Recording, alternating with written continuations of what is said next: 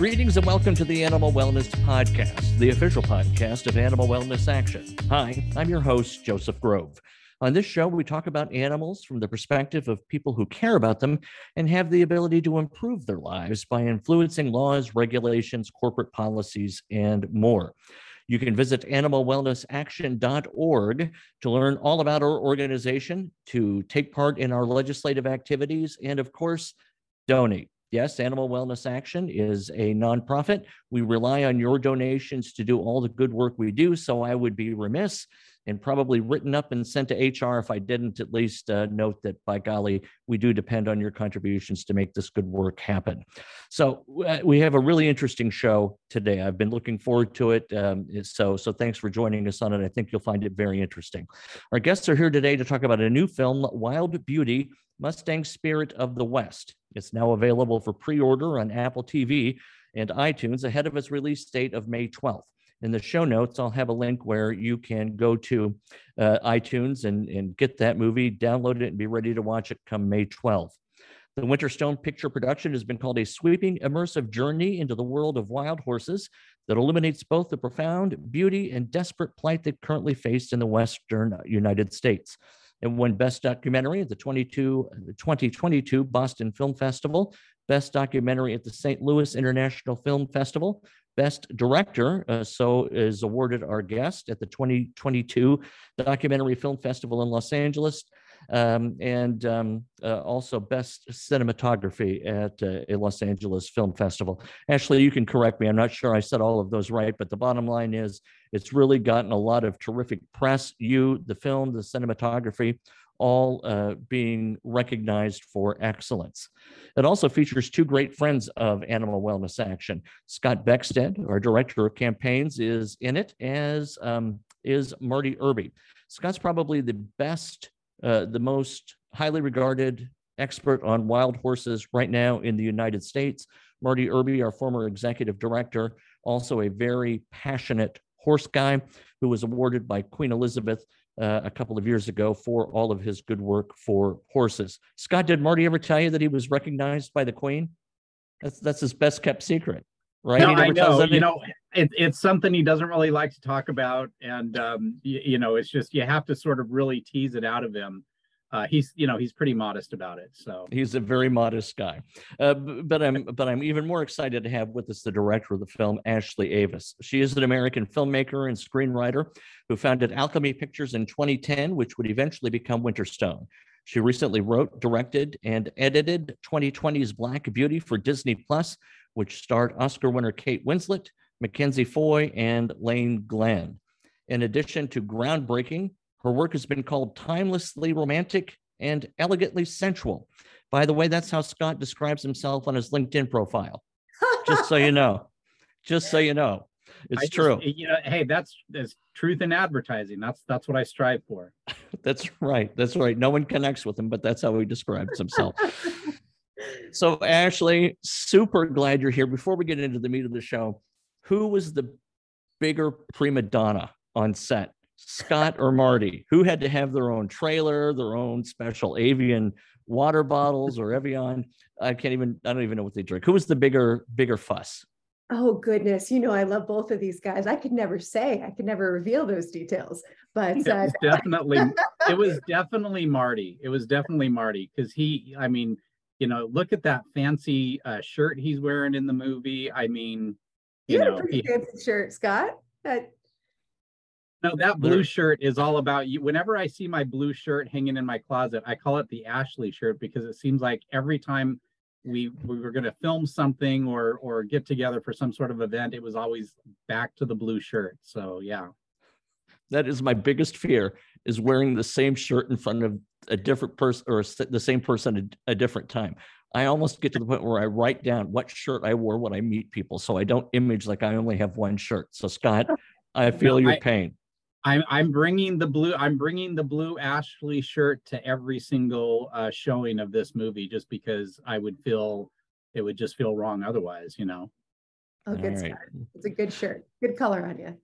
All right. Well, enough of my falderall. Let's get right in, in, into the meat of it. Ashley, you, you, you did Deserted in 2016, about a 24 year old uh, released from prison, adolescence. Another movie uh, you did uh, in 2018 about a young teenager uh, in an abusive household. You have movies coming up called The Lamb, The Summer of Impossible, and I think I'm going to say it right, Troncus, correct me, uh, about overcoming many obstacles uh, is the translation of that word.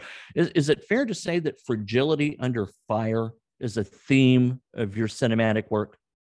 That's really beautifully put. And I really appreciate you using something so poetic and so powerful. I suppose I've never thought about it that way, but now I, that's a beautiful way to, to discuss the different, we, I, I work in so many different genres and I'm, so, I'm very drawn often to what I call swan stories. Often the main character is has a lot of merit, but they're beautiful and broken at the same time, and they undergo some kind of transformation. So that is definitely a consistent theme in my work. But fragility under fire, I like that a lot. That definitely, um, I think that definitely is is a good way in some ways to describe the documentary because it really Wild Beauty really started in we began that film thinking that we were going to create an indie planet Earth. We thought that it would be this beautiful cinematic look at wild horses and have a celebrity narrator. We never thought that it would become as personal as it did. And I think that that's where perhaps the word fragility is really appropriate because at the, ve- very beginning of the process, like a lot of people that get to know the wild horses, it you, you go down this rabbit hole and kind of this spiral into realizing, oh, this is not good. This is bad. This is really, really bad. And I feel like that the the quest to try to help and understand and correct this evolves into a certain amount of strength and that and that fire that you're talking about it's a very interesting use of words i like them yeah well, well, thank you. I, i've not been able to see the film uh, yet and certainly i will when it's available on may 12th i can't can't wait to do it. I envy those of our team who've been able to join you with these screenings. But but the imagery from the trailer even provides such a dramatic contrast between these these majestic sweeping i don't have the words to describe just some of the emotions those horses evoke through through your lens. But also it contrasts with this orwellian dystopian imagery of, of literally black helicopters of this this maniacal chasing of foals uh, government officers strapped to the nines and leather holsters with guns. Um, just talk about your your reaction personally as you went through the production of all this. It's dramatic. It was certainly a almost like it felt like living in a movie throughout the entire process of putting together a documentary because it was it and i tried to elicit this the best that i could in the film for people that don't know what's going on with wild horses they don't know the issue and it and it was that that spiral into my goodness, we have all of this astounding beauty on our public lands. People can go out and see wild horses. You can actually go out and stand near wild horses, horses and watch their interactions and their families and that being so profoundly beautiful and something we have to protect. And then into realizing there's corruption involved why are wild horses getting rounded up? How are we using i love your the use of the word orwellian. I mean uh, and it begs the question I ask all the time how in the world are we using helicopters to round up a flight animal in 2023? And for the Bureau of Land Management to call that humane when you watch our documentary, and we're very careful about how much of the cruelty we wanted to show as pertained to the injuries. I mean, it's so hard for anyone to see a horse with a broken leg or a broken neck. I think that it teetered into a, kind of a bucket of that's a film that some people are not going to be able to watch and they're going to turn it off if they see that kind of a thing so it was and and while the documentary is not made for children we also didn't we didn't want to alienate the 12 or 14 year old young person that might really grab onto this issue and want to make a difference. And so it was a very interesting balance but emotionally going through the process over the years and getting bolder we certainly got bolder along the way.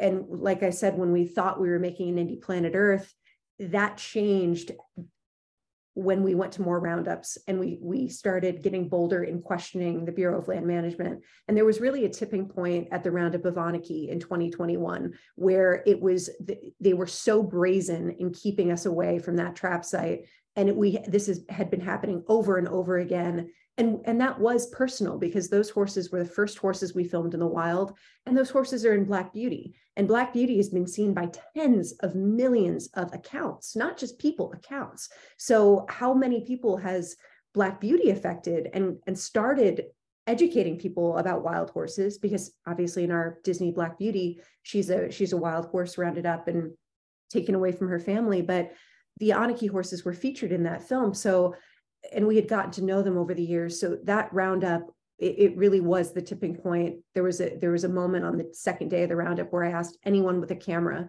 to turn it around and to, to march up the hill with me and to question uh, Gus Warren, Lisa Reid about why we couldn't see the trap site. And it was a, it was an over hour it was over an hour long conversation as we fought to try to get the right to view the trap site. And so um, it's just been a really interesting process into the lack of oversight I feel the agency has and is able to get away with.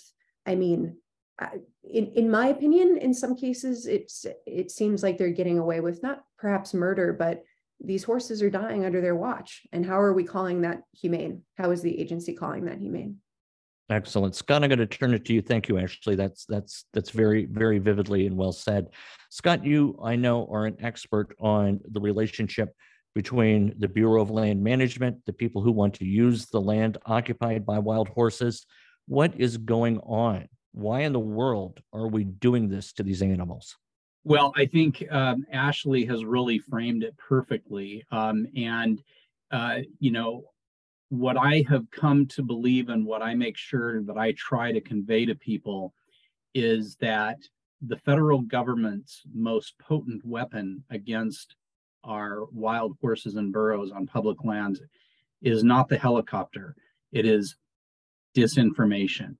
And, um, you know, the acting at the behest of industry, especially the livestock industry, this agency has embarked on a campaign not just to depopulate our public lands from these animals that we all uh, love and cherish and care about, uh, but also to mislead the American people as to why it's happening.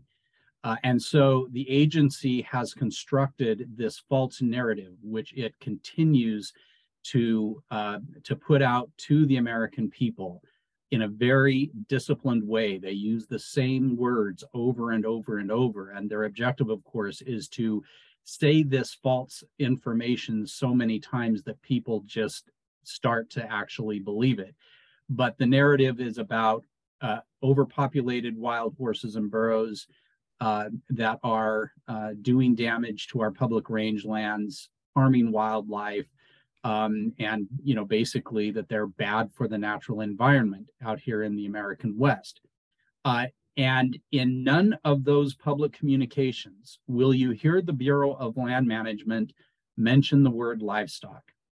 Um, and and so they will paint a picture of horses that are starving to death, you know, out on arid lands where there is no forage. And so they have to use these helicopters to round the animals up uh, because it's it's the right thing to do for the horses and it's the right thing to do for the rangelands. That is what the BLM is out there saying. But what you find is that that is actually a pretext that the horses are uh, are in a very good condition, that they are thriving on public lands. This is something that that uh, Ashley's movie really does, is it points out that the Bureau of Land Management you know, uh, tries to justify these roundups by saying that the horses are in terrible conditions and starving to death. And then when people can see with their own eyes that the horses are actually in very good condition, then we see the agency change the narrative and, you know, use other pretexts to, to conduct the roundups. But it's all a disinformation campaign. And the, you know, the, um, the discouraging thing is that the American media just takes these public pronouncements from the Bureau of Land Management and regurgitates them like they're actual news. They do nothing, you know, too many reporters don't ask the question, okay, you're saying that there are, you know, that, that 500 horses is too many for this particular area. How many cattle and sheep? And it's very revealing that after these roundups, you know, that uh, where they say that, you know, the rangeland can't support a few hundred wild horses, that after the roundup, just you know, within weeks or a couple months, thousands and thousands of beef cattle and sheep are turned out onto that same area that uh, you know supposedly couldn't support a few hundred wild horses. So, um, let, well, so, let me let me let me break it down there because I want to make sure that that I'm tracking with the narrative. So there's this this public land, the public owns it, federal government, and right now residing on it are herds of wild horses. However, cattle ranchers and maybe ranchers of other species want that land at a discounted rate, if I'm recalling the facts correctly, right? So they pressure the BLM or the government, whoever's pulling the strings for the BLM, to move the horses out by whatever means necessary. So then that the cattle ranchers can make more profit from the beef they're raising. Is that the overarching Machiavellian narrative here? Yes. Okay. Yes, that's that's basically it, Joseph. That that um, you, you have uh, this is a, a perfect illustration of regulatory capture, where you have an agency that is supposed to be regulating an industry instead doing that industry's bidding. Um, the BLM hews very closely to the wishes of the livestock industry, and the livestock industry resents wild horses because they are consuming forage uh, that they want for their cattle and sheep. And yet, uh, on these designated herd management areas. These are areas set aside specifically for the wild horses. We see the agency allocating up to 80% of the forage to cattle and sheep. So, you know, uh, and, and and again, this is one of the the really infuriating parts of this of this whole situation is that the agency tells people there are too many wild horses and that they have to be you know removed uh, without saying that already uh, the, uh, the the the uh, herd is outnumbered by as much as 30 to 1 by uh, by cattle and sheep. Um, so I want I don't think I can uh, overstate the importance of the work that Ashley has done and uh, also the important work being done by wild horse photographers and artists and and musicians. I, in many ways, just as disinformation is the BLM's most potent weapon, I feel like creative work around wild horses, like this, like this film, um, are probably the horse's most potent weapon. That is, this is how we get the truth out there. I, I posted a picture of a stunning Palomino wild stallion in Wyoming, and he's just massive, huge muscles, big crested neck. I mean, he's just absolutely stunning. Um, and it's funny because all of the comments are like, well, he doesn't look like he's starving to me. And mm-hmm. well, look, looky there, another fat, healthy horse on public lands. And so I think, you know, especially among among advocates, you know, we we are definitely into this, you know, offsetting this narrative. But that's why we need projects like like Wild Beauty. We need to show the American people the truth and it's it's probably not going to be most effectively conveyed in press releases or op-eds although those things are important. But in these creative works that actually show um, you know what the conditions are out there and that grow the public's appreciation for the wild horses as well as the outrage at the way they're being mismanaged by the federal government. All right. Thank you scott. Ashley let's go back go back to you on that. Um, two questions. One is generally, what were your observations along those lines when you saw these horses? Did you see privation, uh, malnourishment, et cetera? And second, uh, and maybe even more interesting to me, because I think Scott just made a good case that these are not animals in dire straits, is your use of the word family to describe the environment in which these horses live. What did you observe about these animals from a social perspective?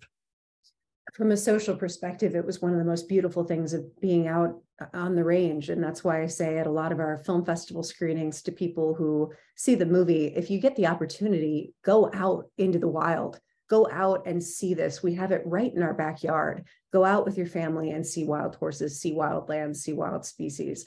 Getting to even a few hours among them, if you prop up a lawn chair and you just watch, it's beyond clear that they've had these extraordinarily close family relationships and you see the stallions, they do something called snaking where they put their head down very near the ground. And it's so beautiful to see. And they, they move their family around.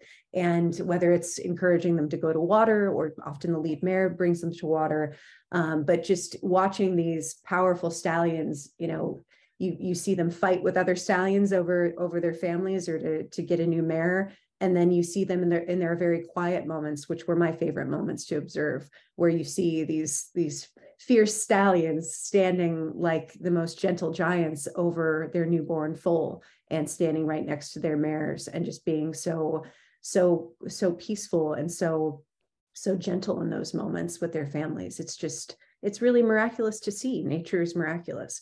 And then eh, some of the ob- observations that we had as we continued down the path over the years was uh, that certainly as Scott as Scott's discussed and and the scariest thing is that repetitive narrative where the BLM is saying, you know, they're starving, they're overpopulated, it's drought. And hearing that, you know, I, I work with actors for a living. So I I'm used to hearing repetitive phrases. And it's really disturbing when those repetitive phrases are used like a movie script by the publicist for the Bureau of Land Management in different states where they're they're parroting the same script or a very similar script. Um, and they often do that, we observed with if there's ever any media that attend the roundups, which are which it's harder to get a news station to cover a roundup because often they're in very remote areas. So so you so it's it's it's when when they do have media there you watch the same thing happen where the pub the, the, bureau of land management publicist will go and they will part out that journalist they'll take them away from the crowd away from us away from our you know our audio equipment and they'll and they'll uh, speak to them at a distance and you know what they're saying because they try to convince it convince us of their of their narrative when we first began this project. They of course tried to see if they could steer us in the opposite direction of the one that we ended up taking but when it came to the horse's body condition, I mean, we we were across over 20,000 miles. It might have been, I mean, that was just when we were counting the odometer. So I'm sure it was it was more than that. But we were everywhere from California, Nevada, uh, North Dakota, South Dakota, Idaho, Oregon, New Mexico, Colorado. Uh, we were we were everywhere. And when we did witness these roundups, the horses are fat and healthy and and when you for, just by way of example with the Onaqui, if you would go and you would see the areas that the cattle had been released, yeah, some of those areas were Erik Molvar from Western Watersheds. He described them really appropriately. He called them moonscapes, where you see just there's nothing left but that's where the cattle were. And then you follow the horses and you go over the mountain and you go to places where the, the cows don't go because it's too far away from the water source and you see high grass. You're walking through high grass uh, over your knees. Sometimes it's just, and that's where the horses are grazing, and you see the very healthy rangelands. And so it's profoundly disturbing to me that the BLM is still getting away with saying wild horses are starving um, and overpopulated. And it's and it's even more disturbing when you really look at the patterns of what's going on. I mean, the summer roundup schedule just came out, and they're targeting herds that we feature in the film that were just rounded up I mean, the Sand Wash Basin horses, they're taking more out of Sand Wash Basin. And, and Scott, you might have the exact numbers, but isn't Sand Wash Basin over something like 800,000 acres? I mean, it's really hard to find those horses just when when they were at their previous numbers of about 400 or or no there were more they were close to 700 i think in 2021 before that devastating roundup but i mean that amount of land is you know to the naked eye it's almost inconceivable how much land there is and the fact that they're saying these horses are overpopulating. It's just it's a lie. It's a it's a it's a lie that's been perpetuated and nobody's even getting a slap on the wrist for it which is insane to me. I i hope your film has the same effect for wild horses that blackfish did for captive orca and and sea animals like that. I, I really do. It sounds to me very similar uh, in its potential uh, scott what happens to these wild horses after they are rounded up? Where do they go? Well, it's uh, it, it's obviously it's it's a, a, very traumatic process, and this is one of the things that makes these operations so fundamentally and unacceptably inhumane. Is that you know um, first and foremost these these wild families are separated uh, the stallions are separated from uh, from their bands, um, and um, they're taken first to from after they are are chased into a trap. They're loaded into trucks and they're taken to a temporary holding facility where they, uh, you know, they the, the BLM will euthanize by gunshot any horse that has what they call a pre-existing condition or injury, which very often are injuries caused by the Roundup itself. Um, but then they so they separate these families and then uh, from there they go to what are called short-term holding, which are just barren dirt corrals uh, maintained by the the BLM, um, and it's there that uh, the horses are, uh, uh, you know, the the stallions are castrated. Um, the horses are given a freeze brand. Their, you know, a, a tag is tied around their neck with a number, and at that point they stop being a, you know, a wild free roaming horse and burro, uh, and become basically uh, just a number in the system. Uh, the animals are put up for adoption through various uh, means. The, the BLM holds public adoption uh, events where they take uh, these animals to, you know, fairgrounds and facilities around the country to try and generate adoptions. They also have an online adoption process. Uh, but then, you know, the the worst part uh, uh, of the adoption process is what's called the adoption incentive program, where the BLM pays uh, adopters thousand dollars a head to adopt up to four animals per individual. Um, and what we're finding, and this was exposed by the New York Times in August of 2021, is that um, uh, these adopters are gaming the system. They get they they they get a thousand dollars per horse hold on to them for a year, never socializing them, never working with them to try and get them, you know, to be manageable.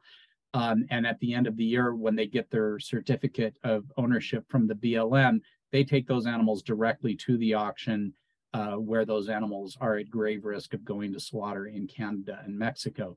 Now, um, horses that are uh, that are not uh, that are put up for adoption and not adopted uh, they may end up going to what are called long-term holding facilities, and those tend to be larger pastures uh, maintained um, throughout the United States, but especially in the Midwest.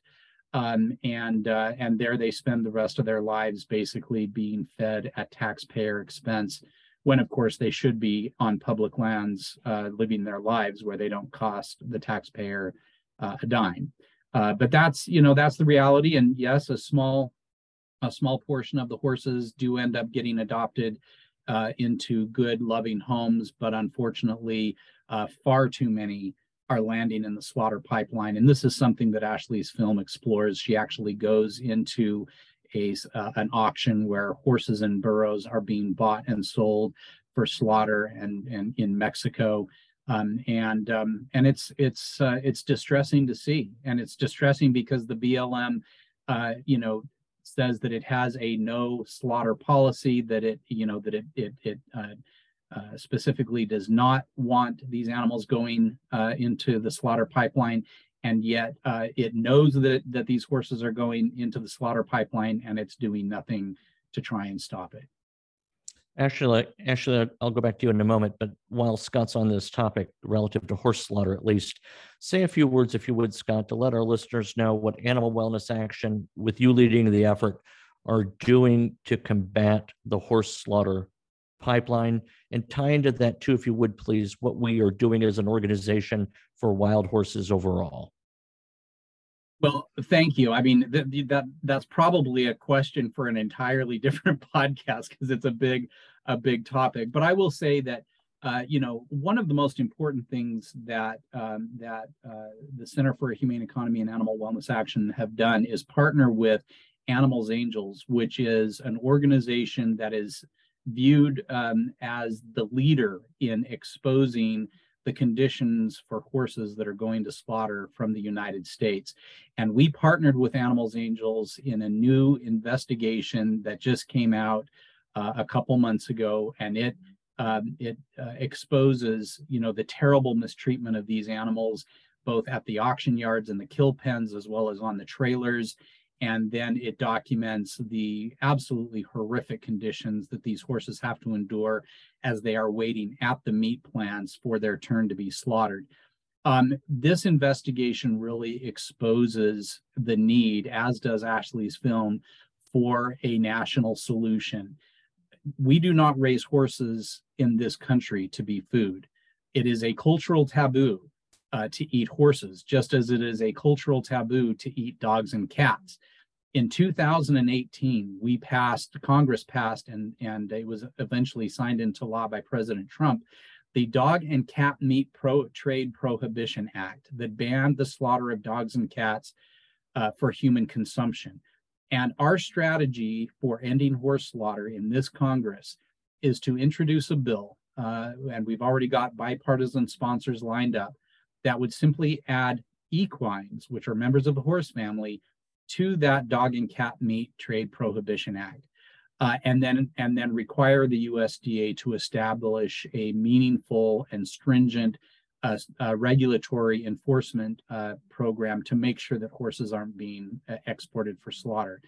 Uh, but it's a top priority for this organization, ending the slaughter of, of horses. And I think, you know, the, the issue of wild horses and horse slaughter are inextricably intertwined because as as we've said, um, you know, the BLM is allowing unprecedented numbers of formerly wild horses and burros to go into the slaughter pipeline.